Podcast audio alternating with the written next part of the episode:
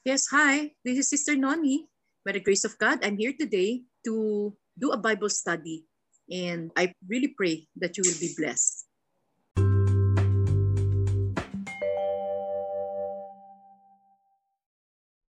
Okay, so praise be to God. Ang pinag-aralan natin last week was Exodus 8. And we saw in Exodus 8, we saw the three first signs, and then very clearly we read also the fourth plague. The fourth plague.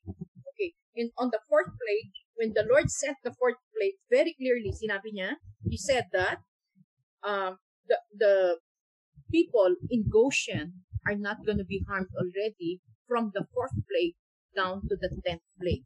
Very clearly, Lord, you know, we have to see the relevance of this one. Why is it 10 plagues and where is it leading us? Okay, pakinggan niyo mabuti. Ang 10 is always symbolic of the law. Okay, 10 always symbolizes the law. Man was under the law. That's why Jesus said to become and born of the virgin, born of a woman who was under the law. Why? To redeem you and I who are under the law so that we can now go under grace. Okay, so now, pakinggan natin mabuti. So, 10. Okay, so pag nakita natin, pagdating particularly ni Jesus Christ, who fulfilled the law, which is 10. The plague is 10, equivalent to the law-breaking. Pakinggan nyo, the plague is equivalently given to the law-breaking. Okay, so ano na ngayon nangyari? Pagdating ni Jesus Christ, very clearly, even the way He gave the plagues, He is now giving you and I grace. Bakit? Anong ginawa niya? Hiniwalay niya. Yung first three, mararamdaman natin. We are all subjected to the first three. Okay, ano yung first three? Blood, frogs, at saka yung nuts. Okay, pagdating doon, on the fourth, very clearly sinabi ni Lord, I am setting apart my people. They will not be harmed. Mangyayari sa buong Egypt, nasa Egypt pa sila nun, pero I will put them in Goshen. Okay, so itong Goshen na to is how the Lord will show the distinction between those who are His people and those who are not while still in Egypt, while still in the world. So very, very telling sa atin to. Napaka-amazing. Okay, bakit? Anong sinabi niya? From the very first time, ano reveal niya kay Moses, like typology of Jesus? Ano ang kagad na sinabi niya? Alam mo ba't ko pinadala si Jesus? Because I'm going to bring you to a 3-day journey in the wilderness so that you can worship me. Okay? Doon lang. Sinasabi na niya from time immemorial. Wala pa tong 10 plagues na to. Sinasabi na ni Moses. Yun ang unang sinabi ni God the Father sa kanya. Sabi niya, sandali lang, wag akong utusan mo. Sabi niya, lead them out to a 3-day journey. So from the very start, that was what He was telling Pharaoh. So anong relevance ng 3-day journey sa atin? Kaya pala pinadala si Jesus to bring us into a 3-day journey. And what is the 3-day journey? It's justification, sanctification, and glorification. The fullness of Jesus. Okay, now, amazing. After that, sabi niya, anong ginawa? Yung 7 plagues was not meant for them, for His people, but meant for the whole world who will not have His son. Okay, bakit? Bakit? Kasi yung 7 is the perfection. Itong binibigay ko sa yung 3 processes na ito, para makuha mo yung fullness ng Son ko, gagawin ko yan through 7. I will perfect you in 7. Bakit? Because there are 7 major idols ng heart. 7 is a number of perfection. Kaya hindi rin nagkamali ang Bible nung sinasabi na yung mga ites, no? In fact, when we go to Exodus later, makikita natin yung relevance ng ites na yun, yung 7 ites na kakalabanin ng nasabi ni Lord, i-annihilate, completely destroy, demolish them, remove them, so that when you enter the promised land, sabi niya, walang kalaban. Okay? So, based on that alone, makikita na natin na itong 7 ites na ito, in the spiritual perspective, is a very great relevance. Okay? It talks about the idols of our hearts. Now, very telling na makita mo, 7 years ang tribulation. Bakit? Kasi hindi ka nagpa-perfect sa Lord eh. So ngayon, papatikim ko sa'yo, for every time you refuse me, my work in your life, okay, how I will create you into my image and into my likeness, you rejected me, I'll punish you for everyone. So makikita mo, 3-day journey, makita nyo eh, ano ba yung bibigay ni Lord na punishment sa end times? 7, 3 sevens. Alam niyo ba yun? There are 3 kinds of punishment and each one has 7. 7 seals, 7 horns, and 7 bowls. 3 sevens. Hallelujah. Intindihan nyo to? Bakit? Hindi sila nagpa-justify. Hindi sila nagpa-sanctify. Hindi sila nagpa-glorify. Ano mangyari? Tatanggapin nila yung 21. In the same token, tayo naman, sa sobrang buti ng Lord, pinut niya tayo sa pattern of sevens. Okay? So because of this pattern of sevens, we are not qualified for the wrath of God. Kaya nga makikita mo, I'll put you in Goshen. I'll put you in my secret place. You will not be harmed. Both for the Jews and the Gentiles. Ito amazing eh. Ang Jews dadaan sa 7 tribulations. Okay, sa 7 years of tribulation. Itong amazing. The Lord will always be sobrang distinct the way He will treat them and the way He will treat the world who have known Jesus Christ. Bakit? Kasi they're under covenant. Yung covenant ni God, covenant yun na binigay sa patriarchs. And since they are the true Jews, sons of Jacob, the 12 tribes of Israel, makikita mo even that during the tribulation, meron special protection si Lord sa kanila. Bakit? Physical kasi ang Goshen nila eh. Eh tayo, saan tayo tago ni Lord? Spiritual people tayo, made alive in the spirit. Saan tayo tatago? Sa spiritual haven. Hindi sa haven dito sa mundo. Sila sa haven, meron silang lalagyan si Lord eh. Yung Petra, alam niyo ba yung Petra? It's a city of refuge, kung tawagin. Under the Bible, you will see that. We will study that later on. Makikita nyo, it's like a symbolism of city of refuge. Okay? So, may dinaan ang Diyos. Lineate ni Lord to. Tatakbuton yung mga Hudyo. Okay?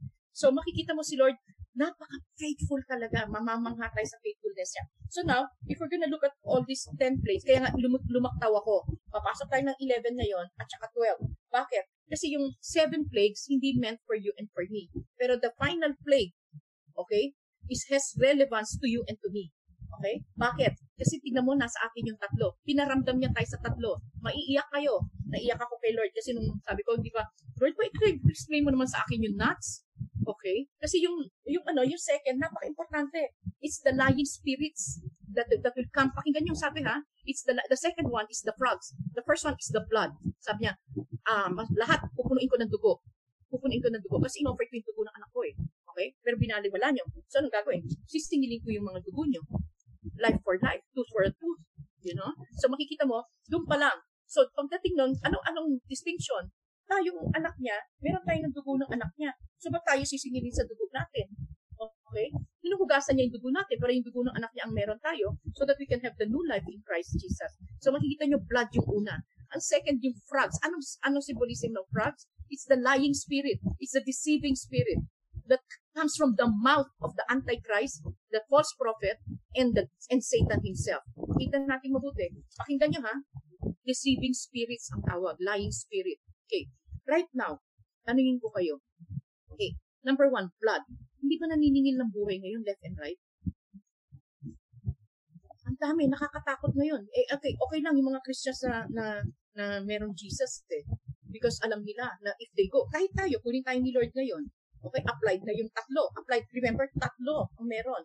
Okay, ito yung first quarter, second quarter, third quarter, before you give birth.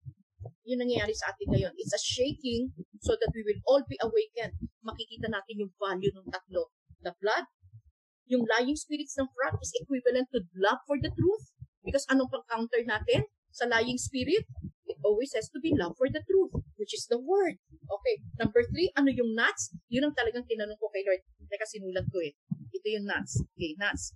Ano sabi ni Lord dito? Okay. Okay, the blood of Christ empowered by the Holy Spirit. Actually, Holy Spirit ang ibig sabihin ng nuts, mate. Rinay ko ng gusto kay Lord to para i-reveal niya sa akin. Sabi ko, Lord, yung nuts, alam ko yun eh. Okay, pakinggan niyo mabuti. Ito na pala yung amazing. Ang nuts kasi, galing sa ground.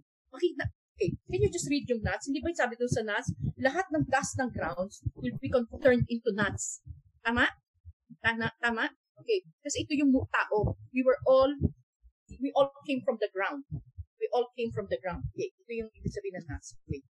So, ito yung una niya sinabi sa akin. Okay. Nuts. Okay. Nuts were made from the dust of the earth. Okay. All of us came from the dust of the earth. Makikita natin. So, flesh. Kaya tayo naging flesh. Carnal. Okay? So, again, ano sabi niya? Okay. Okay. Now, anong nangyari? Pakinggan niyo itong mabuti ha. Nuts come from decaying fruits. So, ito yung, naiyak ako dito eh. Nung sinabi ni Lord to. Sabi niya, kaya nga napaka-importante na pinadala niya yung Holy Spirit sa'yo at sa akin so that hindi tayo mabubuhay by the flesh. Okay. Because ang gusto ni Lord, mag-bear fruit tayo. 2 klaseng fruit ang hinihingi ng Diyos sa atin. It's fruitful, Christ-likeness, and fruit of souls. Pakinggan natin mabuti. Amazing. Sabi niya, yung nuts, anak, they come from decaying fruit. Ano ibig sabihin? Yung mga taong hindi nag-prepare ng fruit, yung mga taong nabubulok yung fruit, kasi kahit kailan hindi pinalabas, hindi nag-walk by the Spirit of God. Okay? So, walang transformation of Christ-likeness, walang fruit of souls. Kaya na namangha ako sa kanya. Sabi ko, Lord, sabi ko talaga pala, no? Tapos ngayon niya pinaalala niya sa akin, sabi niya yung number 2 is the frogs, which is the deceiving spirit that's coming out from the mouth of the three, antichrist, the false prophet, and ano. Sabi niya, bakit? Sabi niya, because ayun ang tatlong ginagawa ng kalaban ngayon. Tinatakot ang mga buhay natin, okay, number 1, pero tayo, hindi tayo kahit kailan matatakot because no matter, sabi niya, to live is Christ, to die is gain because alam mo yung preciousness ng blood, you know, mamawawala yung flesh, doesn't matter. We're always alive. Pero lahat ng natatakot na mamatay, hindi pa nila nakikita yung beauty na we are forever alive in Christ. Number 2, sabi niya, yung lying spirits, ito yung nangyayari ngayon. Takutan na yun. Takutan taot. They're saving their lives. You know? So, imbis na kumapit kay Lord, maintindihan na kukunin man ako ng Diyos, to die is gain, to live is Christ. Okay? Number 2, bakit? Alam mo yung dugo ni Jesus eh. Number 2, ano yung second? The lying spirits, the deceiving spirits that come from the mouth of Satan. Ano ba nangyayari ngayon? Lahat ng narratives, lying spirits, sobrang tindi ng deception. Okay? Amazing. Kaya nga sabi ko nga, eh, Lord, may relevance to eh, sa blood, sa word, at saka sa spirit. Nakikita nyo yung tatlong plagues is relevant to that. Ginigising tayo ni Lord because we have to hold on to the three. Blood, word, the unveiling, and the Holy Spirit. Hallelujah. Amen? Amen? Okay? So again, ulitin ko yung nuts. Nuts, pinapaalala niya kayo, galing kayo nuts sa flesh. So kung nandyan lang kayo sa flesh, mauut-ut. Sorry na. Yun ang word. Ano yung parang anay ang nuts? It's a tiny insect. Tapos nakain yung rotten fruit. Kasi hindi nagamit yung fruit at all, hindi lumabas. Hello? I really stood in awe of God. You know, sabi ko, grabe nga eh, talaga yung puso ko talagang, alam nyo, kahit nasa banyo, kahit nasa kusina ako, sinasabi niya ang unveiling sa akin. Non-stop talaga, kasi I was seeking it eh. Kasi matindi nito, binigay na rin niya sa akin yung unveiling ng ano, ng I am. You know, yung first I am, yung, the 7 miracles, yung miracle of transforming the water into wine. Dalawa yung, non-stop talaga, hindi ako tinatantanan ng Diyos ngayon. Kinakausap lang niya ako parati. Sabi nga niya, when you seek me with all of your heart, you will find me. Sabi ko, alam ko Lord, may relevance eh. Hindi to nuts eh. And I mean, you know, alam mo lang, kwento lang ito, okay, so, kaya nagkadun ang baho ng Nile River, naging dugo, so what? Ano relevance sa'yo? Ano relevance sa akin? Wala. And ine-emphasize ni Lord dito, you need to exit the world. And for you to exit the world, you need 3 things. Okay? Kunin mo na ngayon yung tatlong mahalaga. Because for every sign, for the first 3, tandaan nyo, pagdating sa flies and onwards, lalo na doon sa death of the firstborn, okay, if you do not have the first 3, kung ano yung ino-offer ni Lord, you will go through the 7.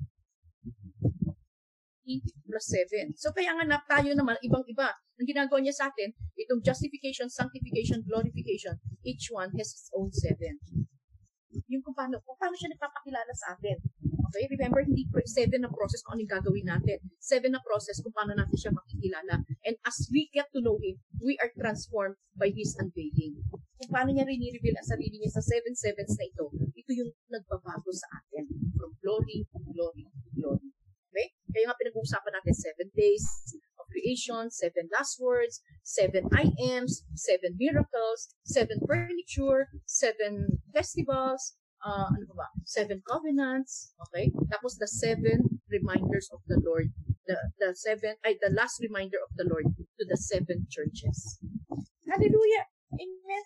So lahat ito gawa ni Lord to. Si Lord, kaya nga it's God's work, Father, Son, and Holy Spirit. Wala tayong work dito except to be diligent in studying the Word and getting to know Him, getting to know this unveiling. Yung Holy Spirit, allow the Holy Spirit. Bakit? Remember, if you are familiar with His voice, you will hear Him say, come up here, my child. You belong to me. Aking ka. Come up here. That is the rapture. Eh kung hindi tayo familiar sa voice, 3 yung pinapahalagahan niya. Anak, sinashake na kita. 3 yung hawakan mo ng todo. Blood, Word, Holy Spirit. Sa mundo, ano bibigay niya? Blood, life, life for life. I will kukunin ko yung buhay mo. Hindi ka na makakabalik sa akin. 2, yung lying spirits, you will remain in your deception, and I'll bring you to, ano sabi niya? Deception, tapos bibigay ka niya sa, may term na ginamit sa kanya. Deception, tapos ang kanya ibibigay sa delusion. Very good. Very good, kapatid. Delusion. Ibig sabihin nun, wala ka na sa sarili mo. Delusion means you don't even think anymore. You just go into the trap. Why? Because you believe the lies. You believe the deceptions. You did not love the word and you did not allow the Holy Spirit to help you. Okay? And then that's, ano sabi niya? Uuputin ka, anak. If you will not bear fruit, parang aanayin. Alam mo kung saan aanayin? Sa fires of hell. Okay? Ano yung fires of hell? Kakainin sila nun. Susunog sila pero hindi sila mamamatay kahit kailan. Okay? So again, nananakot ba ang Diyos? Hindi. Hindi nananakot. Sobrang labing pinakita na nga niya sa Bible. Okay? Amen? So after that, ano sabi niya? There are next plagues. Sabi niya, flies. Okay? After that, livestock, namatay lahat ng hayop. Okay? Wala na silang resource. Okay? Wala ng food. Wala na lahat. Next, sabi niya, hail. Okay? Ito mga to, very similar to. Makikita nyo na lahat to sa Revelation. Okay? 100 pounds here. And then, sabi niya, eighth plague is locust. Meron din locust. Anti din ng locust sa, sa Revelation, Book of Revelation. Tapos darkness, total darkness, there is going to be total darkness. Kasi mawawala na ng power yung sun, moon, and stars. Magpapagsakan yung stars. Tapos yung moon, masusunog. 1/3 of the moon, 1/3 of the sun, masusunog lahat. Magkakaroon ng disease during the tribulation. Okay, so there's going to be darkness, a lot of darkness. Okay, ito yung felt darkness. Saan? Walang kuryenteng makaka-ease up nito. And then, sabi niya, pagdating doon, now let's go now to chapter 11. Okay, so I'll read the final plague. So the Lord said to Moses, yet one plague, one more plague, I will bring upon Pharaoh and upon Egypt. Afterward, he will let you go from here. When he lets you go, he will drive you away completely. Speak now in the hearing of the people, that they ask every man of his neighbor and every woman of her neighbor for silver, gold, jewelry. And the Lord gave the people favor in the sight of the Egyptians. Moreover, the man Moses was very great in the land of Egypt, in the sight of Pharaoh, Pharaoh's servants, and in the sight of the people. So Moses said, thus says the Lord, about midnight I will go out in the midst of Egypt, and every firstborn in the land of Egypt shall die, from the firstborn of Pharaoh, who sits on his throne, even to the firstborn of the slave girl who is behind the handmill, and all the firstborn of the cattle. There shall be a great cry throughout all the land of Egypt, such as there has never been, nor ever will be again. But not a dog shall growl against any of the people of Israel, either man or beast, that you may know that the Lord makes a distinction between Egypt and Israel. Hallelujah. Between the world, the people of the world, and the people of God. And all these servants shall come down to me and bow down to me, saying, get out, you and all people who follow you. And after that, I will go out. And he went out from Pharaoh in hot anger. Then the Lord said to Moses, Pharaoh will not listen to you, that my wonders may be multiplied in the land of Egypt. Moses and Aaron did all these wonders before Pharaoh, and the Lord hardened Pharaoh's heart and did not let the people of Israel go. Okay, balik natin, gawin muna. 1 to 10. Okay, hallelujah. So ito, very clear. Sabi niya, the last plague. Sabi niya, the last plague. So he was just telling Moses about it, no? Sabi niya, so the Lord said to Moses, sabi niya, one more plague. Sabi niya, then the world will let you go. Okay? And then you will take for yourself spoils, sabi niya, silver and gold from your neighbors. Okay, very important to. This truly happened. Ito yung amazing eh. Dito hindi mo maintindihan. Okay? Kasi kung si Lord ang kasama mo, what do you need silver and gold from your neighbors, from the world? Bakit mo kailangan yung silver and gold ng world? Eh, Diyos ang tumawag sa'yo. Natural, if it's God who calls you, it's God who's gonna provide for you. Pero very relevant pala to. Very significant to sa kanila. Bakit? Because pagdating pala sa wilderness, dadating na the time when the covenant will be made with them through Moses, ang ibibigay niya is the law and the tabernacle. Do you know that for them to build the tabernacle has to be made from bronze, silver, and gold? Okay? Amazing talaga eh. Kung makikita mo dito, pag binabasa mo pa lang siya, hindi mo makita yung significance. Bakit sinabi niya ito sa Egypt? Okay, pero pakinggan niyo mabuti. Anong relevance nito sa atin kung spiritual tayo? Anong relevance ito? Habang nandito ka pa lang sa mundo, pakinggan mo ang sabi ng Panginoon dito, you will have favor with man, sabi niya. Anong gagawin? Hihingin mo. So ano ibig sabihin nun? Since these people will reject, the salvation now will be offered to us. Okay? Tayo yung mga anak ng Diyos, Jews and Gentiles. Ano mangyayari? Ito pa lang sa mundo, you should already have silver and gold. Actually, more than that, pag you're gonna look at this, may binigyan pa sila ng bronze. Kasi very clear, ang sabi doon sa labor, during the creation of the labor, okay, anong sabi ni Lord doon? Kinuha yung mirror. Kasi, ano yan eh, ang laking basin noon, basin of water yon. Pero yung basin of water na yun, made of mirror. Mirror of bronze. Anak mo ba sa Egypt noon, lahat ng babaeng slaves, ay lahat ng babaeng Israelites, people of God, were slaves to an Egyptian woman, an Egyptian household. So, ito mga Egyptian pala, sobrang vain nila. Alam niyo ba kung anong salamin nila? Mirror nila? Bronze. Walang mirrors noon. Ang mirrors, mumurahin lang yan. Noong panahon, saksakan ng yaman ng Egypt, nasa kanila ang gold, silver, and bronze. Okay, so what happened? Hiningi ng mga babae. So, hiningihan nila ng gold, hiningihan nila ng cloth, ang dami nilang hiningi. Lahat ng hingin nila, ay yayaman ng mga Egyptians eh. They're very rich at the time, very powerful. So, lahat hiningi nila. Scarlet color, blue color, lahat hiningi nila. So, hiningi nila itong mga bronze mirror. Hiningan nila ng alahas, hiningan nila ng silver. Ano significance ng sayon sa akin? Dito pa lang sa mundo, anak, alamin mo ng mabuti. Dapat kamtan mo lahat ng bagay na ito. Ano itong mga bagay nito? Ano una-una? Bronze means that the judgment of God will be put upon Jesus so that we will not be judged. Okay? We will be saved. We will be delivered. We will be redeemed. Okay? Bronze is silver. Bronze is judgment. Silver is equivalent to redemption. And gold is equivalent for us to be transformed in the image and likeness of Jesus. Okay? So, dito pa lang sa mundo, dapat meron ka na nito. Okay? For you to even go to the wilderness and enter my promised land, which is after the heavens. Okay? You should have all of this with you. You scarlet yarn, that means, scarlet means the blood of Jesus. Blue means the man from heaven. Okay? So, makikita mo, ang dami nilang kinuha. Hindi lang ito yung kinuha nila. Itong Bible verse na ito, there's going to be, makikita natin yan sa Leviticus. Pag na-explain na yung paghingi ng mga gold and silver and yarns and all of this, these were the things they brought from Egypt. Okay? So, anong significance sa atin sa spiritual? Dapat meron na tayo lahat ng ito. Itong unveiling na to is the one that brings. When we focus on Jesus and get to understand who Jesus is, ano ibig sabihin ng justification? Bronze. Sanctification? Silver. Glorification? Gold. Okay? So, maiintindihan natin na justification, yung blood ni Jesus because he was judged on our behalf, that's bronze. Tapos, sanctification, silver, kung paano niya tayo riniredeem, kung saan niya tayo hinuhugot, kung saan tayo nakasadlak na, kung saan tayo natanikala, nakasadlak na pits na kinalaglagan natin. He redeems us from the pits, sabi nga ng Bible. So, how does he redeem you? From all the pits that you get yourself into. And what does his redemption mean? Silver. Okay, he gives us silver. Paano? Through the silver trumpet, itong word of God. Okay? So, when every time the Lord blows the silver trumpet, he's getting you out, you and I out of our messes. Okay? He redeems us so that we can belong to him.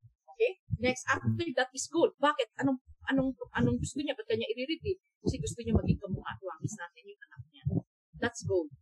Okay? So, when you get to understand the Bible, we get to understand matitindi mga significance eh. Okay? So now, ito yung pinipwede yan. So they asked them. And the Lord gave the people favor in the sight of the Egyptians. Moreover, the man Moses was very great in the land. So dito, nakikita na. Okay? Nagbabow down ang mga tao. Okay? Kailan mangyayari lahat ng ito? During rapture. Mamamangha lahat ng tao. Mawawala tayo. Kaya nga, andyan na yung kwento ng ano eh. Ng aliens. Ano to? Ano yung sinasabi nila? UFO. Okay. So now, may kita mo, okay, so Moses, thus says the Lord, about midnight, I will go out in the midst of Egypt, and every firstborn in the land of Egypt, pakinggan niyo mabuti, very relevant ito, shall die. Pakinggan niyo ha, ang word na firstborn is always related to Jesus. Jesus is the firstborn. Ano ibig sabihin ng firstborn? Firstborn from the dead. Okay? Firstborn from the dead. Okay, yung resurrection. Pag sinabing word na firstborn, he is the one who first resurrected from the dead. Kasi lahat tayo dead. Lahat tayo dead. That's why he came as man.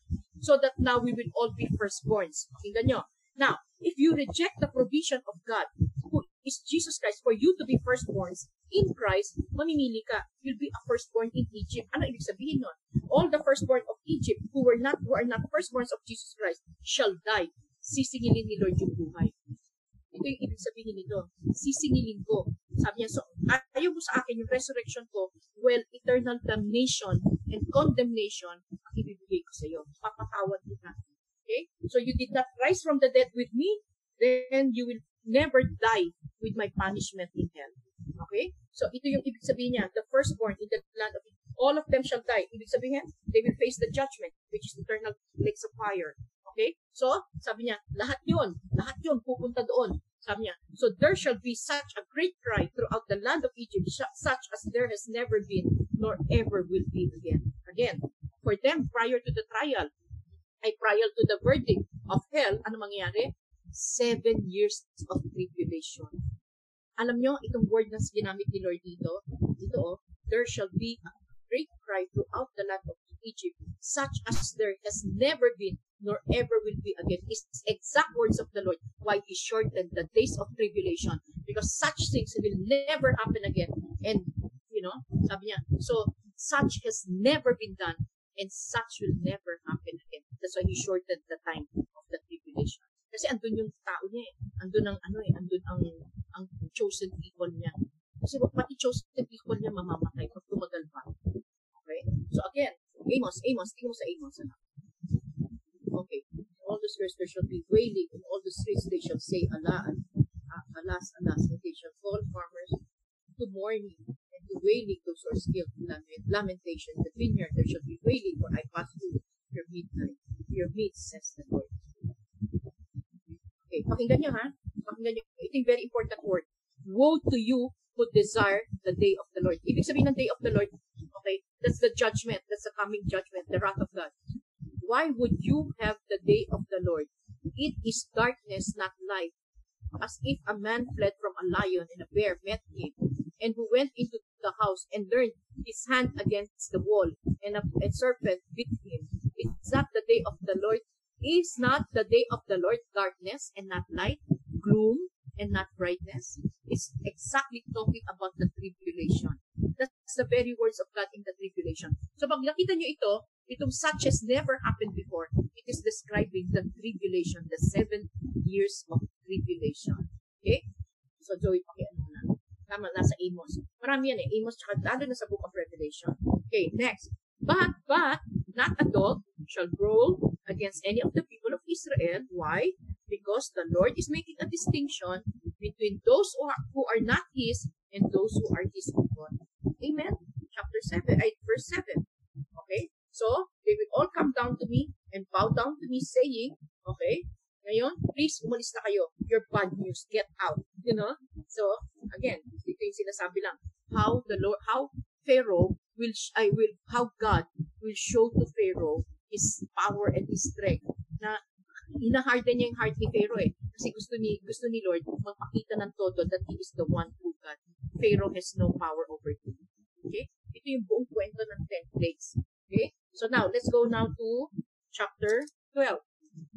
Okay, again. So I already explained. Okay na yun. So okay, ito, sige. Passover. So paano nangyari sa kanila? Pakinggan natin. Paano nag-pass over yung angel of death sa Goshen? Lahat sila, they were required to enter their houses. Okay? Till Adam, pakinggan yung mabuti, shall be, okay? The first month shall be for you the beginning of months. So, okay? Dito na nag-umpisa, new life ang binibigay ni Lord. It shall be the first month of the year for you. Tell all the congregation of Israel that on the 10th day of this month, everyone shall take a lamb. Pakinggan yung mabuti, very important to. 10th day, bakit 10th of 10th day? Bakit? Because the Lord will finally fulfill the law. So that now we can be transferred to 3 days of journey and the 7 days of work of recreation. Okay? So yung 3-day journey, 3 + 7 = 10. Dadali niya tayo sa 3 + 7. So anyway, according to their father's son, so paano yun mangyayari? Solely by the lamb. Yung lamb. Kung wala itong lamb na ito, hindi natin makukuha lahat yung bagay na yan.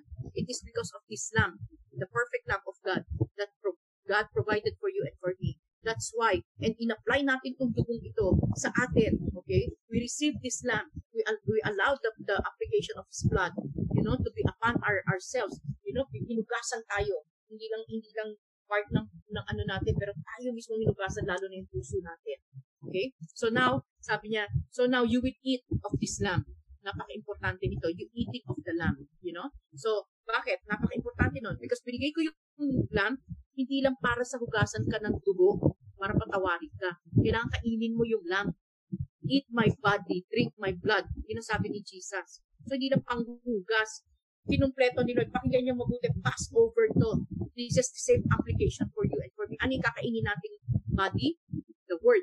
Ano yung kakainin mong blood? Ay, inumin mong blood? The spirit. The life. The new life. Okay? Because life is in the blood.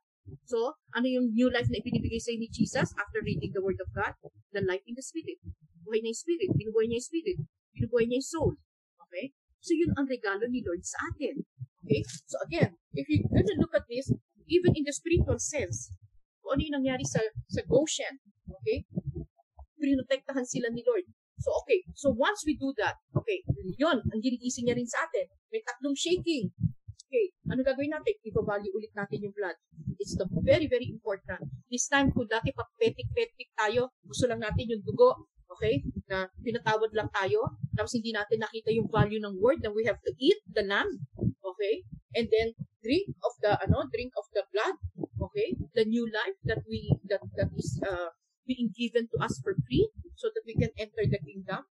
Sabi niya, tandaan niyo ang provision ng Lord, because He is God, and kingdom niya yon, siya ang magsasabi sa atin kung paano tayo papasok. Hindi tayo magdidikta sa Kanya. Kung ano yung naintindihan natin, yun lang yung gusto natin, we settle for that, and then twist the arm of God. So, dali lang, sinabi mo to eh. Wala ka naman in-explain dito eh, nakailangan ko yung salita ng Word of God at saka yung new life in the Spirit. Hello? Exodus is explaining it to you. Kaya nga, and makita natin, yung seven furniture is one of the most important for you and for me. Makikita natin, bavalue mo ng todo yung blood, bavalue mo ng todo yung Word, bavalue mo ng todo yung Holy Spirit. Otherwise, mararamdaman mo yung blood, yung nuts, ay yung frog at saka yung nuts. The deception. You can be eaten by the deception. Okay? So, dadalhin ka ni Lord sa delusion. Okay? So, matatamaan ka ng 7 years of tribulation, magiging martyr ka nga lang. Pag hindi tayo magising, hindi tayo tinatakot ng Diyos. He is so holy. You cannot enter which way you want. We cannot enter as is where is. Binigay niya na lahat ng we need for life and godliness. He offered it for free. We don't even deserve Him. So, hindi tayo pwede mag-settle for less. Kailangan natin buuin yung binigay niya. Kabuuan ni Jesus. Okay? You have to understand that. You know? Hindi natanggap lang natin to by faith, by being diligent in getting to know this Jesus, valuing this Jesus. So yung Word is Jesus. The Word is God. In the beginning was the Word. The Word was with God. And the Word was God. And then, 14, and He became flesh and dwelt among us. Okay? So Jesus ang pinag-uusapan ng Word. Okay? So yung anong Word? Ano sa Word? Yung unveiling ni Jesus. Kasi from Genesis pala, up to Revelation, andun si Jesus. He is a mystery. Nakatago siya. Binibigay sa lover. Sinasabi sa lover. Kasi ang tao na hindi pa nagmamahal ng todo, magkikwento ka lang, pero vague. Pero pag once naging personal relationship na, malalim na yung relasyon, nakikita mo na yung unveiling ng secrets. Hello? Do we understand this? Okay? Ganon din yun. Kaya we are called into a deep, intimate relationship with the Lord through the Word and by His Spirit, okay? So that hindi lang tayo maka-access. Useless yung blood. Kung wala yung Word, wala yung Holy Spirit, hindi ka makakapasok. Kasi anong yung holy place, saka yung most holy place, that's actually entering sanctification and glorification so that we can enter the presence of God. Because the whole tabernacle, outer court pa lang to. Blood, water, and spirit, dito pa lang sa mundo yan. Outer court yan. Pero sabi niya, para pumasok ka, alamin mo yung presensya ko, papasok ka dun sa holy place and most holy place. Ano yung holy place? Ang meron dun, lampstand, table of showbread, at saka altar of incense. Doon pala niya tayo dadalhin. Part of His glorious body, lampstand, table of showbread, you can eat every day. Okay, we will eat every day, get to understand, until we keep eating the unveiling of Jesus, we become like Him, we drink His blood, we partake of His life, okay? And then we can become like Him. Okay, small priest, royal priesthood. Siya yung perfect high priest. Okay, siya yung Lamb of God. Siya yung perfect high priest. Siya yung King of Kings, Lord of Lords. Pero ano ginawa niya? Binibigyan niya tayong access sa throne room of grace. What? As royal priesthood. and in royal priesthood. Pag royal priesthood ka, you only speak the authority of heaven, and above all, you can only speak, you speak the word of God, number one. Okay, kaya nga royal priesthood, the word, the kingdom, word, kingdom's word. And then, sabi niya, you can now start praying, interceding for other people before God. Kasi siya yung high priest, small priest tayo. Amen? Amen? So, kailangan natin pasukin yung tabernacle. Ibabalyo natin lahat ng furniture ng tabernacle. Kasi regalo sa atin ni Lord lahat yun para ma-receive natin yung fullness ni Jesus. Amen? Okay? Hello, nakakaintindihan pa ba tayo? Okay? Okay, again, sabi ni Lord dito, lamb without blemish, forward looking to Jesus Christ. Okay? So that you may take it from the sheep or from the goats. Okay, so hindi relevant yan. You shall keep it until the 14th day of the month. Pakinggan niyo mabuti. Very important yung 14. 14 means what? 7 plus 7. Okay? So makikita mo, parati si Lord dito, continuous yung unveiling. You have to have 2 sevens. Ano yung 2 sevens? Pwedeng yung 2 covenants, pwedeng yung 7 last words. Okay, pinaka-importante kasi bago tayo mag-umpisa na ha, we have to understand the 7 last words. 7 days of creation, 7 last words. 7 days, He created the physical man. 7 last words, He created the spiritual man. So, very relevant yon. Okay? Maganda rin because we're understanding the tabernacle para maintindihan natin yung puso. Whatever, kung ano yung 14, yung dalawang 7 na valuable sa life natin. Okay. Then, sabi niya, they will take some of the blood. Pakinggan nyo ha? 14th day. Okay, so dalawang unveiling ang kailangan natin. And then, now, you can apply the blood. You can apply the blood. So, alam na natin na because of this, alam na alam mo yung value ng blood. How it has forgiven you, and how it will protect you from the evil one. Okay? So, makikita mo, put it on the doorpost. Bakit? Dadaan yung angel of death. Okay? So, pagdating sa atin, we are forever alive. Whether alive or dead in this body, okay? Once we're alive in the spirit, okay? Buhay na tayo. We understood the value. We have seen the unveiling of Jesus Christ. And then, now, that blood now is applied upon our lives. Hindi tayo mag-apply nito. Okay? So, ano ibig sabihin? Alam na natin that we are protected. Now, sabi niya, they shall eat the flesh. Pakinggan niyo mabuti. 8. They shall eat the flesh. Ano ibig sabihin? Yun yun. Communion. Eat the flesh. Okay? Ano yung value? Bakit nagkatawang tao siya? Kailangan siya saktan ng ganun na todo. Kasi pinagtayuan niya ako. Gusto pala niyang alisin ng lahat ng bagay na yun. Kusan ako nasadla kung ano meron sa buhay kong madumi. Ano yung sa buhay ko na mali. Mali yung utak. Mali yung sakit ng kabigatan ng mga problema, yung mga sakit na dumaloy sa akin, you know, yung puso ko na parating sugatan sa kabigatan ng hapdi, ng pananakit ng mga taong mahal ko, you know, lahat yung binayaran ni Jesus. Sabi niya, that's why sabi niya, eat the flesh, eat what He died for you. Okay? See this so that you can be set free. Okay? So, eat the flesh. Sabi niya, ano yung flesh? The one that works at night. Yan yung nasa kadiliman na flesh. Jesus even went to the flesh and died at night. Okay? So, anong napaka-importante nito? He died in the darkness of this world to redeem you and I. There was total darkness when Jesus died. Tandaan niyo to. It was, I think, 3 o'clock in the afternoon. But from 12 noon to 3 o'clock, there was total darkness. Okay? Why? Because Abba Father turned His back on Him. Saka yung Holy Spirit, wala na sa Kanya noong time na yun. Because tayo na yung kinikerry niya doon eh. The fullness of a sinful man. Okay? Inalis niya, kinuha niya, and then kaya sabi niya, my God, why have you forsaken me? That's why He cried that. Okay? So again, sabi niya, so eat the flesh that night. Okay? So makikita natin, ito yung flesh natin, yung flesh ni Jesus, pinagtayuan yung flesh natin na punong-puno ng kadiliman. Ako sabi niya, siya ang kumuha ng judgment. He was roasted on the fire. Okay? So, kinuha niya yung judgment that was meant for us. Okay? The fires of hell that was meant for you and for me.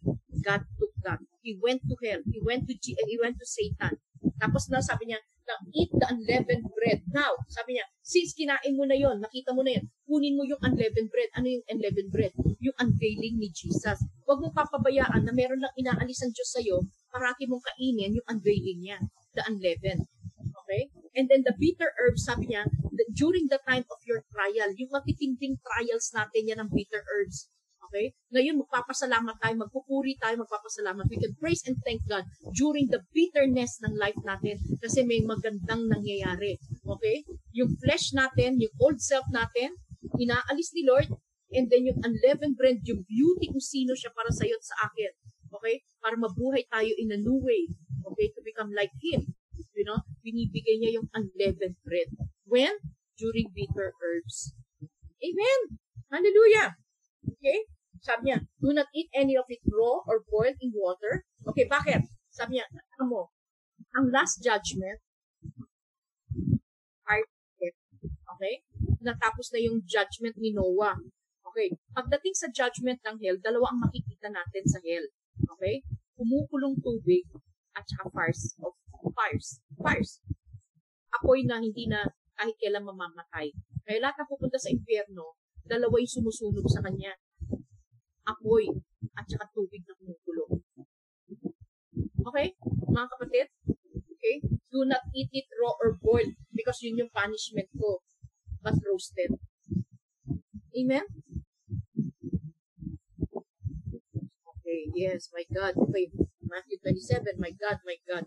Okay, next. So, again, Zoe, so do not eat any of it raw or boiled, but roasted. Okay, very important yan. Next. Hallelujah. Glory be to God. Yan yung tinatawag na, feast of the Passover. Anyway, ano sabi niya rito? So you shall not let remain anything until the morning. Ano ibig sabihin nito? Okay, once and for all, i-deal tayo ni Lord. Okay? Pag tayo, when we go to the Lord, and He shows a sign, as a seed to us. Okay, meron tayong mga issue sa puso natin. Okay, so makikita mo yun yung time yun yung night time sa atin eh. Kasi nakikita natin yung karumihan natin, pero sa sobrang glory light ni Lord, mananalo yung glory lights. Mananalo na yung kaliwanagan ng Diyos. Okay, so pag in-exchange natin kay Lord yun, siya na yung uupo sa puso natin. Na ano sinasabi niya ito? Huwag na huwag mong iiwan, sabi niya. Okay, why? Sabi niya, kasi pag hindi mo ginawa ito sa gabi, okay, and then hindi mo kinain yung lamb. Tandaan mo ito ha, ang inuutos niya rito, yung hindi mo paggawa ng pagkain ng lamb. Bakit? Kailangan mo kainin yung sa gabi ng lamb kasi habang binaburn ako, rino-roast ako, pinapakita ko sa iyo kung ano yung mga binayaran ko na. Pero tatandaan mo, kailangan mong kainin yung lamb para makita mo yung unveiling ko, yung roasted lamb, kailangan mong kainin. Bakit? Kasi, sabi niya, para makita mo na hindi mo pwede i-remain empty yung puso mo. Baka may pumuntang kalaban. Sabi niya, so do not wait for it till morning. Do it already. When I show it to you, kaya nga every day should be a glorious day for all of us. Kasi na-unveil si Lord, may pinapakita siya sa atin, nagkakaroon tayo ng blessed exchange. Now, hindi porke napatawad ka na, hindi mo, itong tatatap, Joey, napakaganda. This is, I think, a lesson also for your, amazing si Lord. Tignan mo yung grace ni Lord dito, sabi niya. Anak, huwag mo lang hintayin yung dugo ko na maghuhugas. Sabi niya, kainin mo yung laman ko. Sabi niya, kasi pag hindi mo kinain yung laman ko, babalik yung 7 demonyo. Hindi mo sinabi ni Lord sa isang Bible verse? Sabi niya, ang sabi ni Lord sa Bible verse, sabi niya, hindi enough that the house is cleansed. It is cleaning yung house. It's not enough. Sabi niya, because if you do not hindi mo lagyan siya ng furniture, which is the unveiling of Jesus Christ. Yung biniregalo freely sa iyo ni Lord Jesus Christ. Sabi niya, mag-iingat ka kasi yung demonyo babalik. Oops, walang laman. Kasi walang nakaupo, nakatrono eh. Walang kumuha ng bahay eh. Babalikan niya. Pag binalikan niya, 7 yung kasama niya. It's a very, very ganda ng ang ganda ng story nito. Even the Lord dito pala sa na to. Sinabi niya, do not eat, leave it in the morning. Sabi niya kasi yung kalaban sa gabi pumapayagpag yan. Makabalikan ka, okay, walang laman. Okay, so please eat me, and drink me. You know? Sabi niya, huwag kang give up. Sabi niya, punuin mo ko. Ako iloklok mo, ako ilagay mo anak, para walang papasok. Okay? So anyway, why? Okay, again, sabi niya, bakit? Sabi niya, so that the angel of death or any form of judgment or any work of the enemy will not prevail. Walang mananalo. Nakanuklok si Lord eh. Amen? So anything passes over you, no weapon forged against you shall prosper. Amen? Amen? Dito natin makiklaim to. Why? Because sabi niya, we are in the secret place of the Most High. We took our refuge. Hindi lang natin pinabayaan na pinatawad niya tayo, nandun pa rin tayo, hindi tayo umakyat sa under the shadow of His wings. Open ka for target. tinanggap mo ngayon to go, andun ka naman, nakasawsaw ka pa sa mundo. Okay? You're open for target. Okay? Hello? Mga anak, nakakaintindihan po ba tayo? So, this will be a sign for you. So you have to understand, you need the blood for your covering, but you need to eat and drink my body and my blood. Very, very important. The Word and the Holy Spirit. Okay? Remember yung blood sa second time? It's the Spirit of life. It's life. Life is in the blood. Okay? And because of that, we are now given a new life. The life of the Spirit. Okay? Amen? So now, let's now go to the next Bible verses. Okay, it shall be, wait. This shall be a memorial for you. So, wag mong kakalimutan to, anak. Okay? Kasi ito yung weapon mo. Ito yung safety mo. Ako yun. Sabi niya. Okay? So now, you can celebrate me. It shall be a feast. You shall keep this feast forever. Every day, you keep it as a feast. Lord, thank you. I'm in the secret place of the Most High God. So, pag may pinapaalala naman sa atin sila, titipagin na naman na idol ng puso natin, huwag tayo matakot sa mga problema. Kasi may tingitikot lang siya. Tanungin natin, let's go to the Word. Let's allow. Ask for the wisdom. Ano inaalis mo, Lord? Ano tinuturo mo, Lord? Okay? May aalisin siya, tandaan mo. Eat Him. Eat His unveiling para may nakaupong enthroned so that the enemy cannot touch. Amen? Pwede mo lang gawin at ako, celebrate Him. Adore Him, worship Him with all gladness in spirit and truth. Amen? Amen. Next. Hallelujah. Okay, balik tayo. Amazing to. Okay, next. Ano sabi niya? 7 days, you shall eat unleavened bread. Ulit-ulitin ko, ano yung unleavened bread? Itong unveiling ni Jesus. Okay? Unleavened means the purity of who Jesus is, getting to know who Jesus is. Based on the Word of God, unleavened. Hindi galing sa sabi-sabi ng kusino-sino. Okay? Now, sabi niya, on the first day, you shall remove leaven out of your house. Okay? So, alisin yung leaven. Ano yung leaven? The old teachings. Okay? All of those na mga seremonya natin, mga pagiging religious spirit natin, traditions, rituals, okay? Alisin mo lahat yan. Those are leavened bread. Okay? Get the unleavened. Kilalanin mo to si Lord. He's calling you and I for a deep personal relationship. Get to know Him. His purity. Huwag ka magdadagdag. Kagaya nung sinasabi kanina, okay? Hindi. Ito lang sinabi ng Bible verse eh. Wala naman sinabi dyan na dapat mabago muna ako bago pumasok ng langit. Okay? So, again, okay? Do not insist because the Bible is whole. Tama yun eh. Once you receive the Word of God, you have to receive it full. You cannot just receive one page. You can expect to enter the kingdom. Kailangan full. Fullness ni Jesus. Okay, now, again, siya yung unleavened bread natin, yung revelation niya, the Word of God, when He is revealed in the Word of God. So, again, sabi niya, when you eat of the unleavened, sabi niya, okay, and 7 days you shall eat. Again, tignan nyo, napaka-amazing nito si Lord. 7 days, 7 sevens. Okay, the unveiling. Kailangan 7. Bakit? Napaka-importante niya. Yung journey mo. Okay, yung 7 na titibagin ko sa puso mo. Okay? Para maluklok ako ng todo. Sabi niya, kailangan yung purity ko, kung sino ako. Dapat nananakan yan. Yan ang tumitira sa puso mo para walang pwedeng lumapit sa'yo. Okay? She is our guarantee for safety and security. Hindi yung mundong ito.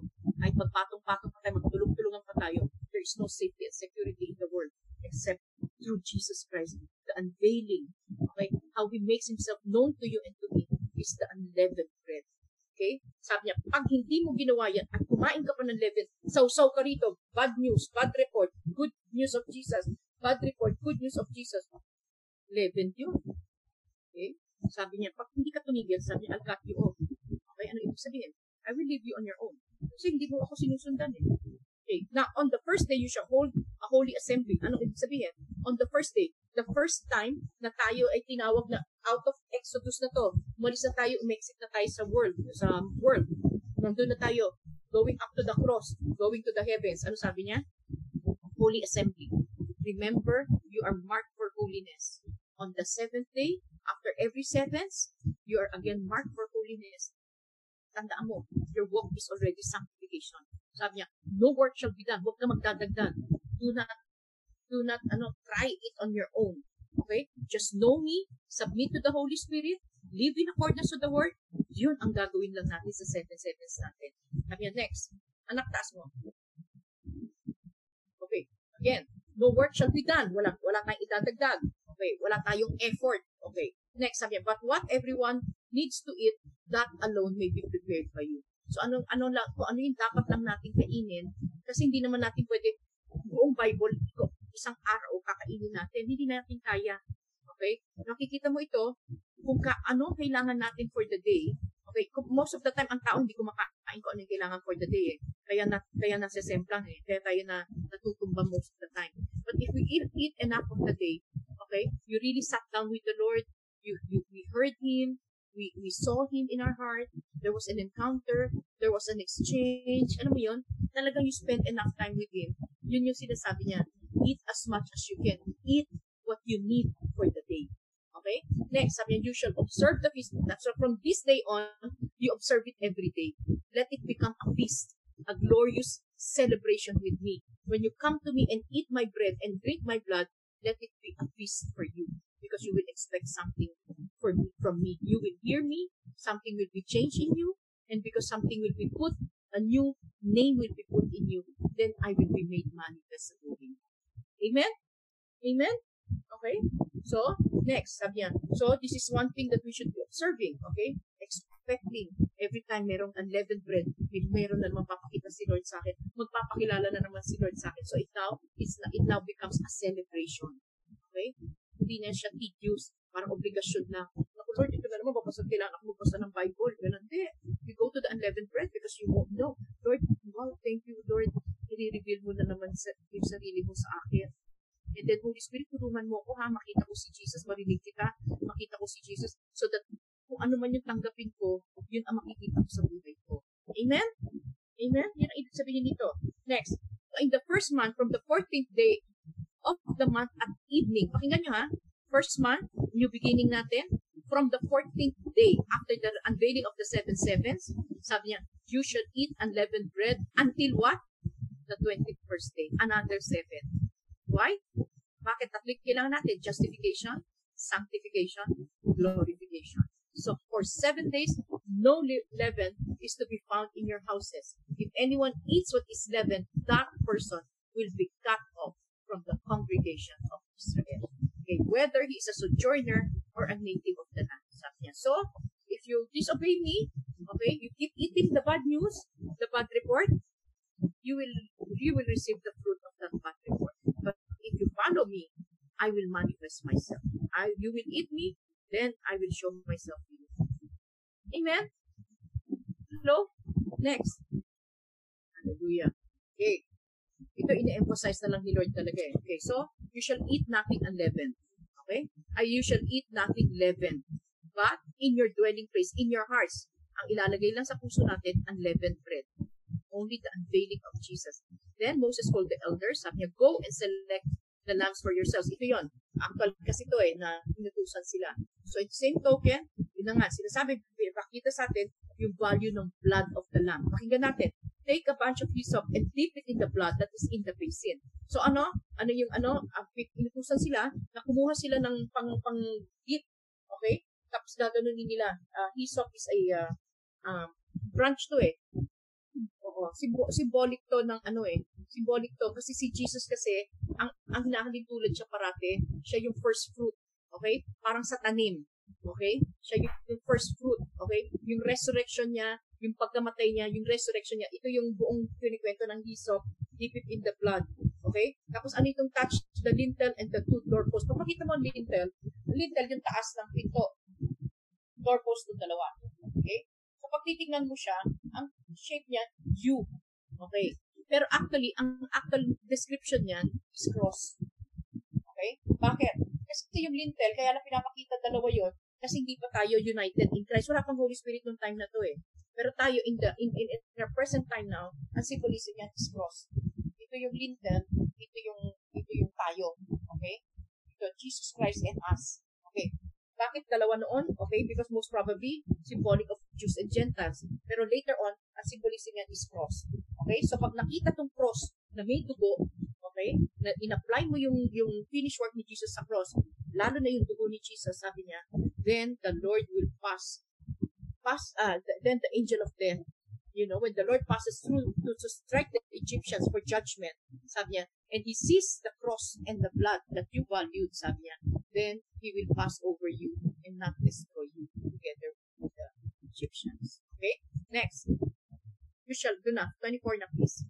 Okay, next. I'm very clear. Sabi niya, you shall observe this right. So, okay, anong ibig sabihin nito? Ito yung pinaka, again, ito yung pinaka-start natin. So, this one is going to be relevant not only for you, but for everyone who are going to be saved. Okay? Itong tinuturo na Passover, itong Passover lamb na to, the value of the blood, the value of eating, okay, the lamb, okay, and it has to be roasted. Makita natin that the judgment was put upon Jesus, yung value ng cross, okay? Sabi niya, once you have done this, sabi niya, you will pass it on to the next generations. Okay? So, makikita natin, na makita mo, so, pag tinanong ng anak mo, sabi niya, this is going to be for you and your sons forever. Sabi niya. So, sabi niya, this is the way by which we will enter the promised land, the heavens. Sabi niya. And now, sabi niya, when your children start to ask you, what do you mean by this service? What do you mean by this? Okay, so you start to explain to them. Okay? So, as the Lord is explaining to us, the value of the perfect Lamb of God, His blood sacrifice. Okay? That's why we will never be judged. Because when we eat of the body and the blood of Jesus, and the cross is right there in our hearts with the blood, that's the one that covers. Kaya tayo, alam natin, untouchable tayo by the enemy. Protected tayo by the Lamb. Okay, by the blood of the Lamb. Okay? So now, sinasabi niya next, sabi niya, so, because of this, all of them bowed down. This is the one, wala tayong gagawin to save ourselves.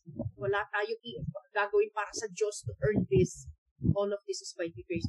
We follow what He says. Yun ang mas importante sa Diyos. Kaya we need to dwell on the Word. Eh. Okay? For us to understand all of this. Kasi si Lord lang, this is a holy requirement and only God can do this, perform this. Kaya it's received by faith.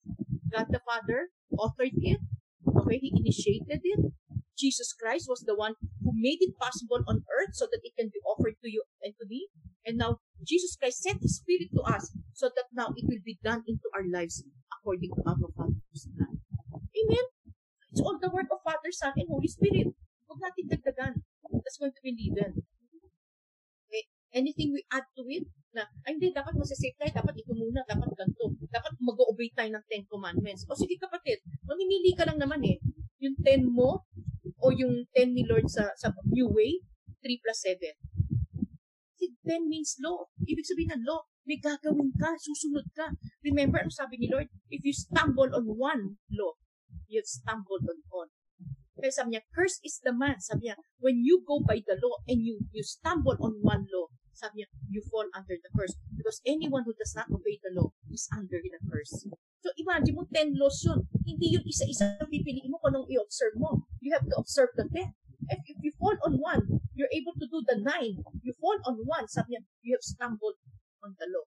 Then you're under curse. Okay? Kasi ikaw namimili eh. Sabi niya, sa dali lang, tinapos na anak ko yung law eh. Kaya nga siya napunta sa cross eh. Kasi lahat ng mali mo, lahat ng ginawa mo na mali against the law, inobserve niya sa cross. Ginawa niya para sa yun sa akin. So, why go back to the law? Ang binibigay na nga niya sa atin, grace. Okay? Hindi na tayo ang gagalaw. According to the Word, according to the power of the Holy Spirit, okay, be it done unto me. Well, imagine mo, we join Jesus in His death, and then we are raised up by His Spirit to enter the new life. Paano natin siya gina-join sa death? When we offer yung dumi natin, binibigay natin kay Lord, dahil namatay na siya doon, now we cast it all upon Him, so that we can die to it, and then He raises up from the dead by the power of the Holy Spirit in a new life. Because na-unveil siya. Because we did it with Him. Ito yung offer ni Lord sa akin. Now, pass this on to all generations. Huwag kayong magdadagdag dyan. Walang masasentro dyan. Walang higigit sa akin dyan. It's all my work. Father, Son, and Holy Spirit. Kung paano sa creation si God, ganun din siya sa recreation of man. It has to be the work of the triune God. Yung creation, sabi niya, before they created, God in the beginning, God. No? Diba? Now sabi niya, and the Holy Spirit, nasaan yung Holy Spirit? Hovering over darkness. And where is Jesus? God sent Jesus. Okay? He sent forth the Word. Let there be light. Okay? He sent forth His Son. Kinuha ng Holy Spirit na tupad. Ganun din sa atin ngayon. Okay? God sends forth His Word unto our hearts. Jesus, the good news of Jesus. The Holy Spirit now, andito na, nag-hover over darkness. Nakita na yung puso, ready na. Nag-hover over darkness. Once rin-receive natin yung pinadala ni Jesus na provision niya si Jesus, tinanggap natin, pupunta yung Holy Spirit, papasok sa puso natin. The same work sa creation, the same work sa recreation ng puso natin to be the good dwelling place of God. Amen? Why? Kasi yun ang re-redeem niya, yun ang dadali niya sa langit. Amen? Oh, ito. The Egyptians were urgent with the people to send them out. Bakit? Namatay na yung mga firstborn eh. Okay? So, prior to this, namatay na yung firstborn. So, finally, because natado na si demonyo, okay? Lahat tayo mga kumakapit kay Lord. Wala na siyang hold sa atin. So, now, He will let us go. The devil will let us go to our journey. Okay, now. So the people took their dough before it was leavened. Their kneading bowls with their bound up in their clothes on their shoulders. So again, ano ibig sabihin nito? Ito na, tayo, nung tumatakbo tayo away from Egypt, because sinabi nga ni Lord, way of the cross. Marami tayo naiintindihan eh. Everything is just a dough. Okay? Pero kaya nga napaka-importante, sabi nga ni Lord, maintindihan mo na yung wilderness experience, dyan mo ako matatagpuan. Okay? Dyan mo magagamit. Dyan mo ngayon ininid yan ang leavened bread na yan. Kasi yung unveiling ko lang, ang magpapasurvive sa'yo sa wilderness. Kasi I have to make you holy because hindi mo pwede nagbibitin lahat ng laman ng puso mo sa Egypt habang nandiyan ka sa wilderness. Kaya kita binigyan ng wilderness experience so that we will now be able, okay, to unload ourselves. Yun, yung demolishing of our hearts in the wilderness. Okay? Ide-demolish niya, papalitan natin itong unleavened bread. Okay? So the people took their dough. So the people of Israel also done as Moses told them, and they asked the Egyptians for silver, gold. Ito na. Yung kanina pinag-usapan natin. Dito natin nakikita yung value. Okay? Anong meron dito? Anong gagawin nitong mga unleavened bread na to? Makikita natin yung value ng bronze. Makikita natin yung value ng silver. And then going to the value of gold. Makikita natin yung value ng mga clothing, yung mga various colors ng clothing. So, lahat to, may relevance ito sa mga dinadaanan natin problema. Ito yung mga purity of the Word of God that will get us out of our things. Okay, redemption na eh. Silver. Aalisin niya tayo dun sa ano. Bakit? Kasi ang daming laman na ng puso, hindi pwede. Until we go through the 3-day journey. Okay? The 3 things ng puso natin. Paano uubarin ni Lord lahat ng mali sa puso natin. Famine, okay, mauuhaw tayo sa Word of God. Tapos after that, widowhood, okay? Widowhood means papatayin yung mga idols. And then number 3, alien. Para until we see that we don't belong to this world. We are aliens, sojourners, so that we are actually bound and citizens of heaven. Excited na tayo for heaven. Okay? So yun ang dadalhin ng journey natin kay Lord. Okay? Sanctification, justification, sanctification, glorification. Anong process? Wilderness. Anong wilderness will bring us to famine so that only the Word of God, that man does not live by bread alone, but by every word that comes from the mouth of God. Number 2, by widowhood, ibig sabihin that, Lord, I know I am an adulterous woman. Finally, ma-unbig ko. How can you sit and throne? How can I go to heaven? Ang dami kong bitbit. So it's the Lord now who's gonna give us with all the pinutulot ng mga mahal natin sa buhay that come before God. Okay? Aalisin ni Lord na idols yun. Siya yung maluluklok, tatamain niya kung paano natin matatakuin ang mga relationships natin. And then number 3, alien. And then dadating sa point, wala nang mahalaga. Okay? I am just a sojourner here. I want the fullness of Jesus. I'm waiting for my lover. He is whom I want. Waiting na tayo sa kanya. Excited. Amen? Amen? Okay, next. Okay, glory be to God. Sinabi na niya actually kay Abraham. To Abraham, bago ibigay yung promised land, your descendants will live 430 years in Egypt. Sinabi na ni Lord yun. Okay? So again, pasukin na natin. So the Lord had given them favor in the sight of the Egyptians. So finally, release na sila. Wala nang fight. Okay? Kasi wala na. Fullness, ay nakabol mo na si Lord eh. Nothing and no one will stop us anymore. And then, sabi niya, they plundered the Egyptians. Bakit? Okay, remember, we're still on earth. Okay, and for us to be able to survive sa earth, and hindi na ang preoccupation natin yung anong trabaho, paano tayo mag anong gagawin natin dito, hindi na yung preoccupation natin. Center na tayo kay Lord. Ang journey na natin head to Lord. Okay? Alam na natin, we're going through famine. Okay? Because alam natin, kahit anong kainin natin sa mundo to, kahit anong makaptan natin sa mundo to, it will never satisfy you. Problems will never happen. So, anong gagawin ni Lord? Bibigyan niya tayo that man shall live on every word that comes from the mouth of God. And then after that, ano sabi niya? Pagdali niya tayo sa widowhood. So, ano mangyari sa widowhood? Okay, widowhood, ibig sabihin, yung nawawala yung mga mahal sa buhay. Hindi lang yung asawa. Yung lahat na mahalaga. Okay? Parang yung idols na eh. Aalisin ni Lord yun. So, ano next na mangyayari? Okay? Pupunuin ni Jesus. Kasi sabi niya, alam mo, bride kita eh. Sabi niya, kaya kailangan maging widow ka muna from the world. From lahat na tinuro sa'yo ng mundo. Lahat na kinakapitan mo sa mundo. Kailangan bitawan mo lahat yun. And then, until you see yourself as a stranger. Ibig sabihin, you're ready to be with the Lord. All the way na. Wala nang atrasan. Wala nang likuan. Ano sabi niya? You will get favor from the Egyptians. At the end of the day, mamamangha kayo how the Lord will provide. Okay? Mamamangha kayo. Miraculous ang provision ni Lord. Saan manggagani? Because nandito po tayo sa mundo eh. Natural, there are things we need on the earth. Okay? But the Lord will gloriously provide. If we just keep ourselves, alam mo, sabi nga ni Lord eh, anak ko yung binigay ko eh. Sabi niya, naiintindihan niyo ba? Heaven's best. Tapos sabi niyo, mga maliliit na bagay sa mundo, rattle na rattle kayo, wala kayong panahon, bibitawan niyo ako, hindi na kayo susunod sa akin, dahil kailangan bumalik kayo sa mundo para hanapin niyo yung livelihood niyo. So sabi na Lord, lalo na itong end times, nakakatakot ng end times. You know, the devil will just deceive us that we need. Alam niyo, one day, I'm sorry to say this, pero cyber, sabi ni Schwab, ni globalist, the head of the globalist ng G7, World Economic Forum, ano sabi niya? What is in front of us? Sabi niya, COVID-21. Sabi niya, and what is COVID-21? It's not a sickness. Sabi niya, it's no longer biological or health ang titirahin.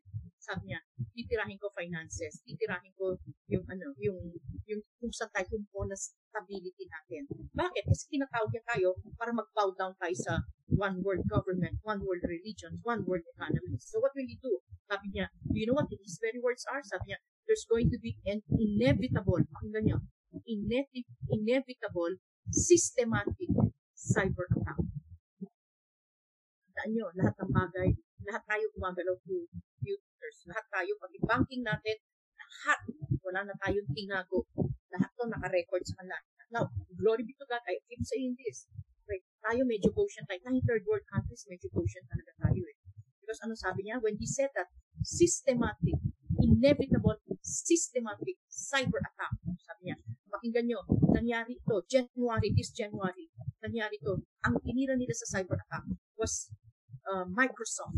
Okay. And because of Microsoft, na-penetrate nila ang Microsoft, nahanap nila 250,000, okay, in the first world countries, ang tinamaan negosyo ng mga first world countries, dinulo yung system nila. Kasi lahat naka-operating system eh.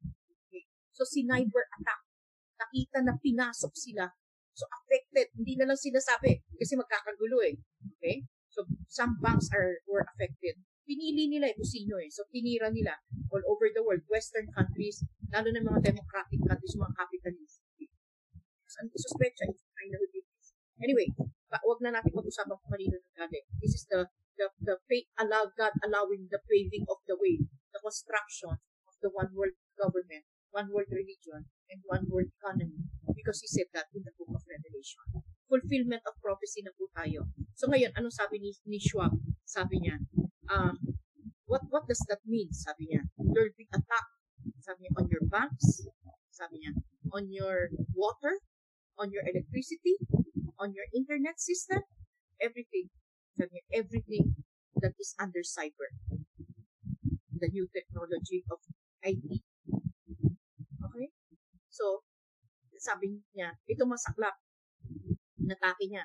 Tapos ito lang, I think May, meron isang food chain sa Amerika na napakalaki. Okay? Inatak nila yon. Diniskaril nila yung buong system ng food chain na yon. Walang delivery yun.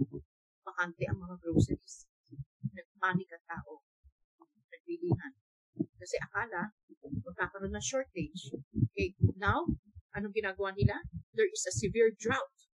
Okay, in the western hemisphere ng buong America. Okay, leading to, dalawa yon, a natural drought. Okay, natural. Ibig sabihin talaga daw, during summer, meron talaga silang drought, pero may man-made drought. Bakit? Because even prior to Klaus saying this, okay, itong Schwab na ito, before he said this, anong ginawa niya? Ano sabi niya? The next attack is going to be climate change. So, kasabay ng climate change ang cyber. Kasi ang climate change, para gawin nila, it has to be cyber attack. Isang pindutan lang. Okay? Yung nangyayaring typhoon right now, simultaneous, never in the history, 1,000 years ago daw, ang recollection ng Germany na nangyari sa kanila to. Okay? And the neighboring countries, how many 8 or 9 countries are affected sa Europe ngayon. Okay? Natural yon and man-made. Pati climate, kaya na natin lang. Demonic talaga to. Demonic. Okay? Why? These are all, ano tatawag dito? Foretaste of what's gonna happen in the tribulation. Ano sabi niya? Sabi pa nga niya eh. Oh, sabi niya natapos na yung food chain. Ala, sabi niya may food chain. Ang susunod dyan, transport system. Trains, pati airport. Okay? Ay, paano kung masaklap? Mawawala naman lahat yan eh. Pag yung pagising natin, bago natin, wala na naman. Nanakot ba ng Diyos for reminding us? Kaya allow niya yung full breadth of evil because we have chosen evil. Gusto natin ng pera eh. Okay, nakapul natin yung God of this world. Sabi niya, Mammon, anak. Sabi niya, okay, so one day, mawawala lahat. Pantay-pantay kayo. O ano ngayon, sino ang may pananampalataya? So, akala natin security natin, pera eh. Kala natin, security natin, yung mundo eh, kung ano yung idudulot, na sana mawala tong pandemic na to, na sana ganito. Eh, hindi nga eh. Okay, whether we like it, last days talaga eh. Unless we believe the Word of God, we align ourselves in accordance with the truth of the Word of God, we set free, and then maging aliens na lang tayo dito. The Lord will deliver those who are his. He knows how to save those who are his. Kaya tayo save the Lord. I'm not scaring you. Because the good news, why am I saying this? Because sinasabi ni Lord, you have to know this so that it will not catch you by surprise. Hindi ka matatrap sa snare ng demonyo. Alam mo, you're aware. And you know, you ask for wisdom, I'm going to give you wisdom. And we believe that I will take care of you. And yun lang. Dapat free tayong lumalapit sa Panginoon talaga eh.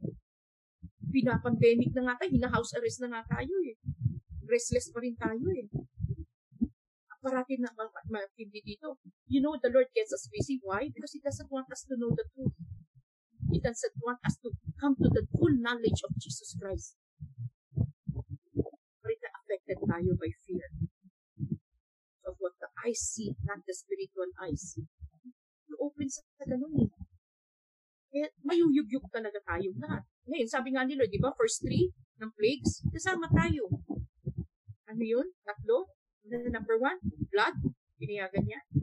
To see the value of the blood of the lamb. Otherwise, life for life. Ang singilan. You know, because eternal lakes of fire is for life. Yung buhay mo na mamamatay pag you'll be separated from God is bound for the lakes of fire and that's for life. Eternal yun. The same way that heaven is eternal, fires of hell is eternal. Next, sabi niya, frogs. And in frogs is the lying spirit. Yung narrative ng demonyo, lahat na sinasabi nito mga to, ito, kagaya yung sinasabi ni Schwab na ito, okay? Pwede ka matakot. Pwede ka na, hindi na, nagtituloy, ano mo nang gagawin ko? Sa ko itatago yung kayamanan ko. Okay? Eh, alam niyo kung bakit niya igaganon? Okay, kasi magkakaroon ng digital money. Kasi itatax niya ang buong mundo. 15%, hindi pwede iba-ibang pera natin. Magkakaroon ng digital currency. Kaya mawawala ng value. Unang babagsak talaga. Kung hindi mangyari ito, American dollar will crash very, very soon. So, maapektuhan ng buong mundo. Maapektuhan ng value ng mga pera. Okay? So, yung pinanghahawakan natin, wala talagang value eh. Ang eternal value lang, panghawakan mo ito. To si Lord, wala nang time eh. Yung France, kaya nga France, sabi niya, either you believe the narrative of this deception or you start to love the truth. Find time to dwell your heart in the truth. Number 3, nuts. Ano yung nuts? They come from the dust of the earth. Ano yung dust of the earth? Tayo. A cursed life. Sabi niya. And then, ano sabi niya? Anong provision niya? Saan lumalabas una ang nuts? Saan sumisiksik ang nuts? Rotten fruit. Sabi niya, those who does not bear fruit for my glory does not become like my son. Okay? The Spirit of God working in us. Form us into the image of the Son and bear fruit of souls, sabi niya. Kakainin ka ng nuts. Maapektuhan ka ng nuts. Okay? So, natatakot tayo. So, anong ginagawa natin? Lalo natin pinoprotect yung buhay natin. Lalo natin nananapan ng parang paano magiginhawa yung buhay natin sa hirap ng panahon. Ano pa rin tayo sa yung dito, yung ngayon. You know, so praise God. You know, He wakes us up. Otherwise, anong mangyari? Yung 7, from the 4th plague to the 10th plague is actually the 7 years of tribulation. If you do not see the value na yung blood, yung word, at yung Holy Spirit, ang tinuturo kung hawakan nyo ng todo, papasok sa 7 years of tribulation, then we can all be martyrs. Ang only way out natin doon, martyr ka. Pero makikita mo muna yung 7 years of tribulation. Makikita mo part of that. Who wants to see that? Kung ngayon lang, tatak na tayo dito. Eh, wala yan sa kaligtingan. Kahit yung cyber attack, wala sa kaligtingan ng 7 years of tribulation. Okay? So, sabi nga ni Lord, anak, ano ba gagawin ko? I'm shaking you.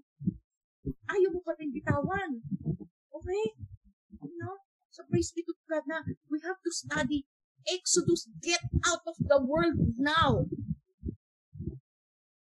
Go to the wilderness. Be willing to go through the wilderness. Because sa wilderness, ako matatagpuan mo. If you live by my word, ako ang matatagpuan mo. Tandaan mo. Sabi niya, kung pinigay kong anak ko, lalaglag pa kita? Sino mas importante, anak ko o ikaw? Eh, hinahabol mo nga yung anak ko. You know? Hello? Okay? Amen? Next. Let's now go to the next Bible. Okay, hindi na pala. Okay, so, and the people east of Israel journeyed. Okay, from Rameses to Sukkot. Okay, so ito yung process. Ito yung mga, ano nila, about 600,000 men on foot. Ito lang yung binilang, 20-year-old, yan yung mga abled men, mga sundalo. Ang tawag dyan, armies of God eh. So, from 20-year-old, up to a certain age. Hindi ko alam kung ano yung limit niya. Pero again, all men. So sabi niya, without counting the younger ones and all the children. Kaya ang tawag doon sa below 20 is children at saka women. Hindi binilang. Next, sabi niya, a mixed multitude also went up with them. Ano yung mixed multitude? Yung hindi Jewish. Yung sumama na sa kanila, mga slave nila, yun, sumama sa kanila eh. So may mixed multitude. Okay. So again, sabi niya, again, talking about Jews and Gentiles. Okay? So, ito yung journey ng Jews and Gentiles. Get out of the world. Okay, next. Sabi niya, and then they baked unleavened cakes of the dough that they had brought out of Egypt. Again, so again, ito, yung unleavened bread, yung knowledge of Jesus Christ, ano yung pinakita ni Lord sa mundo, paano siya, bakit siya pumunta sa mundo, bakit siya bumaba nagkatawang tao. It's okay. So, bakit galing sa mundo? It's the value of the cross because the cross was put on earth. Okay, in that word, to save us, to get us out of the world. Okay, and then, sabi niya, next, that they were thrust out of Egypt, okay, and because of this, tayo humahabol kay Lord, talagang di na tayo tagamundo. We have to pursue the cross, go up, because that's the only staircase to heaven, and start entering for second heaven, ready for the third heaven. Okay? Amen? Okay. So, anyway, next, 40. So, the time that people of Israel lived in Egypt was 430 years. Prinamis niya to kay Abraham talaga. Sabi before they entered the land, 430 years muna sila sa mundo sa Egypt. Bakit? Kasi yung seven ites ng promised land, kailangan ma-reach muna yung sukdulan sa kanila. Ganun kabait si Lord eh.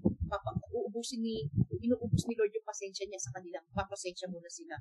Sakali mag-repent. Pero 430 years is enough. Kaya 400 is symbolic of journey. 40, yung 30 kasi, yan yung 3/7. 3 plus 7. Okay? 3 plus 7. Sanctification, justification, sanctification, glorification. Oo, yan yun eh. Kaya nga 30. Okay? So, 400 is, comes from the number 40. Okay, 4 means earth. Pakinggan nyo to. 4 means creation. Earth. Okay, so earthly man. Okay, so yung 40 is our journey in the wilderness. Okay, to transform us from an earthly man to an heavenly man, to a spiritual being. Okay, so it takes 30. The work. Sanctification, 3 plus 7. Justification, 3+7. Sanctification, 3+7. Glorification, 3+7. Amen? Amen. Next. Can we go to 41? It was a night of watching by the Lord to bring them out of the land. So, syempre, galing tayo sa darkness, a kingdom of darkness. Okay? So, watching by the Lord to bring them out of the land of Egypt. So, this same night, in a night of watching, kept to the Lord by all the people of Israel throughout their generation. So, it was all the Lord's doing. He was the one watching us. He was the one getting us out of Egypt, that kingdom of darkness. Kaya nga night ang tawag. Okay? Next. Ano, very clear sa sabi ni Lord. And the Lord said to Moses, this is the statute of the Passover. Sabi niya, no foreigner shall eat it. Ano ibig sabihin ng foreigner dito? Totoong foreigner to. Noong panahon nila, tandaan nyo, lahat na nangyari dito, totoong nangyari dito sa Israelites, no? During the time of Moses. Pero anong relevance dito sa atin? Ano ibig sabihin ng no foreigner? Ibig sabihin ng foreigner, yung hindi siya attached to the Lord. Hindi natin pwede sabihin na, kagaya nung ine-espouse ng Pope ngayon, no?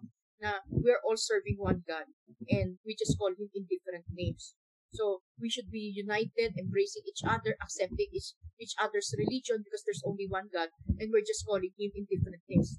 Kapatid, ito, makikita natin, foreigner ang tawag doon. If they do not come to worship Jesus, they do not acknowledge Jesus, okay, there is no way to heaven.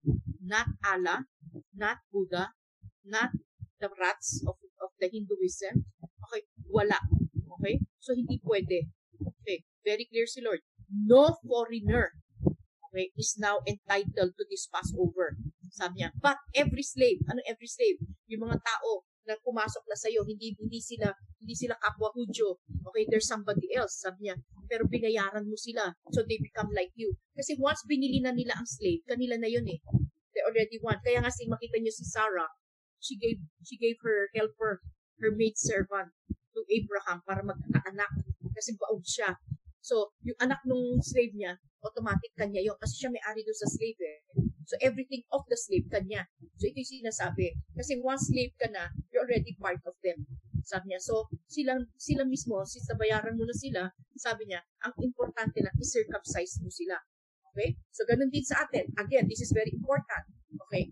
That sinner's prayer is not a guarantee. A circumcised heart. Kailangan may circumcision. May nangyayari sa puso. Okay? Marami ko sinasabi. Kasi circumcision noon sa flesh. Ang circumcision natin sa heart. So, right after the blood, receiving the blood, sabi niya, there must be a changed heart. And there is no change of heart apart from the Word and the Holy Spirit's work. Okay? Next, no foreigner or hard worker may eat of it. Again, inulit na naman niya. Okay, wala na naman. Again, sabi niya, so okay, yung just because okay kayo, you know, napakabait naman nila, you know, but they are not believers of Jesus, cannot eat, sabi niya. It shall be eaten in one house. Anong ibig sabihin? God's way. God's house. Ano yung God's house? Kailan natin kinakain to? Sa puso. Okay? One house means the heart of man. Okay? You shall not take any of the flesh outside the house. And you shall not break of its bones. Dito, literal to, nangyari to. Okay? Next, all the congregation of Israel shall eat it. Okay, so lahat, those who are God's people, kakainin. I-commemorate ng todo. Sino ba itong Jesus? Ano ba ibig sabihin itong perfect lamb na ito? Very important yun. Sabi niya, now, if a stranger shall sojourn with you and would keep the Passover to the Lord, let all his males be circumcised. Again, sabi niya, ang requirement dito must be circumcised. There's going to be a change of heart. They cannot go to their religion and join you. They have to go to get out of their beliefs, cut it, and then join you. Believe in the Passover, the perfect lamb of God. Then, he may come near and keep it. Then, sabi niya, shall be as a native of the land. Then, he has started anew. Parang tayo yan, yung Gentiles. Ganun din. Kung meron pa, na hindi iba yung religion nila, they can only join once magkaroon ng change of heart. Turn away from their old ways and turn to Jesus. Okay? So, pare-pareho na sinasabi nila. There shall be one law for the native and for the stranger who sojourns among you. So, iisa lang yun. Si Jesus lang the only way. Okay? Yun ang ibig sabihin sa atin. All the people of Israel did just as Moses, the Lord commanded Moses and Aaron. And on that day, the Lord brought the people Israel out of the land of Egypt, by their host. Amen? Ibig sabihin, no, kasi sila noon, yung ano nila, meron silang tribe eh. May mga tribes sila. So, merong east, merong ilang tribes sa east. 12 sila eh. So, 4, 3 each na ganyan. So, tumatayo sila from the east. Yan sila Judah, sila ano, mauna silang forward. So, makikita mo, yun yung Old Testament kasi. Kaya sinasabi niya, from their hosts. Yun yung paliwanag ng from their hosts. Okay? Hallelujah. Glory be to God. Okay. So, praise be to God. Okay? Naintindihan ba natin itong ating Bible study? How beautiful it is. Yung relevance sa buhay natin. Sa journey natin kay Lord. So, kita-kita natin, amazing talaga si Lord. Talagang, sabi ko nga eh, nung pinapaliwanag niya sa akin yung nuts. Sabi ko, Lord, sandali lang. Sinabi mo yung frogs. Sabihin mo naman yung nuts. Okay. Anong relevance sa nuts? Bakit kailangan ma-experience sa anak mo yung nuts?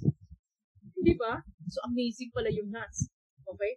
Either you will remain as dust coming from the earth, or you'll be transformed by the Holy Spirit so that hindi ka na uututin. Di ba kasi ang nuts na ang fresh na decay? Okay, na decay kasi kagaya ng fruit. Sabi niya, kinakain lang ng nuts yung fruit. Yun pala ang gusto ng Panginoon, after we stick love the truth of God, we will bear fruit.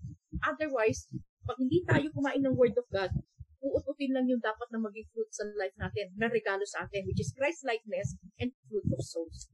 Amen? Yung pala yung meaning ng nuts. And how can we do that? Only by the power of the Holy Spirit, who will transform you. Gagalaw lang yung Holy Spirit when we love the truth. You cannot just start and end with the blood.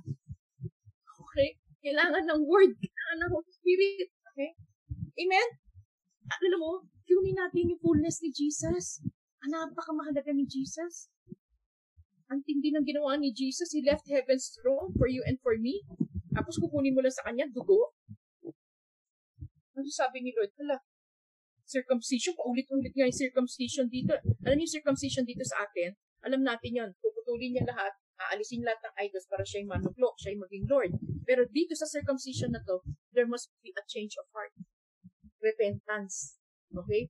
From our old sinful way, going towards Jesus. That's repentance.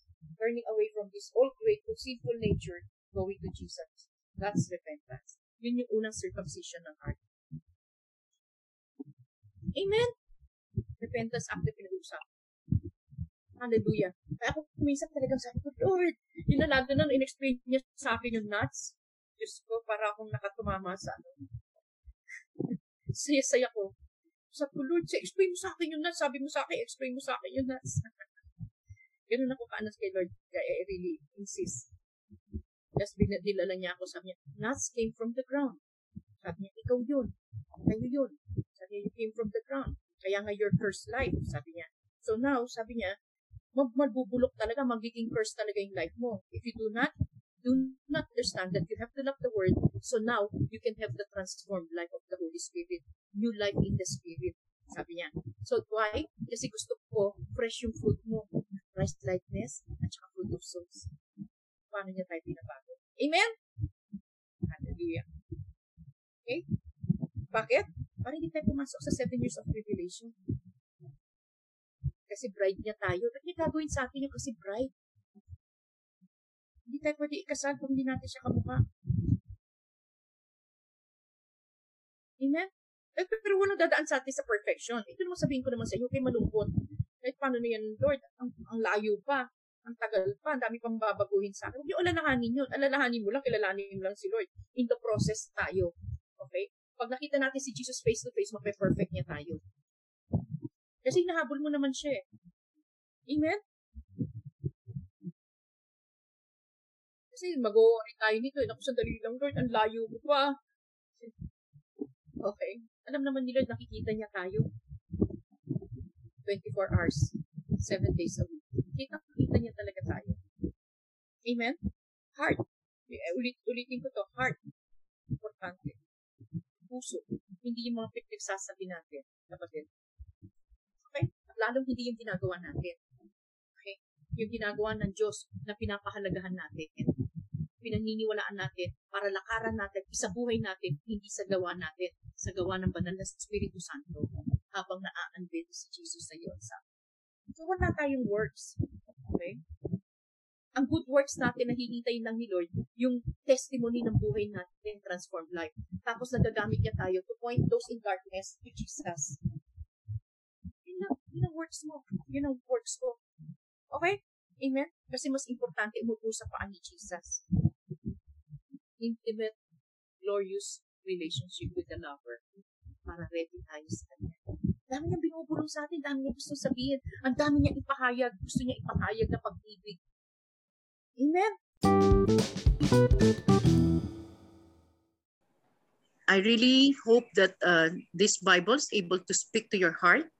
And I just pray for the love of the Father, abundant grace of our Lord Jesus Christ, and the fellowship with the Holy Spirit fill your heart. This week, most especially, as you do a study and ponder on the Word of God. In Jesus' name, amen.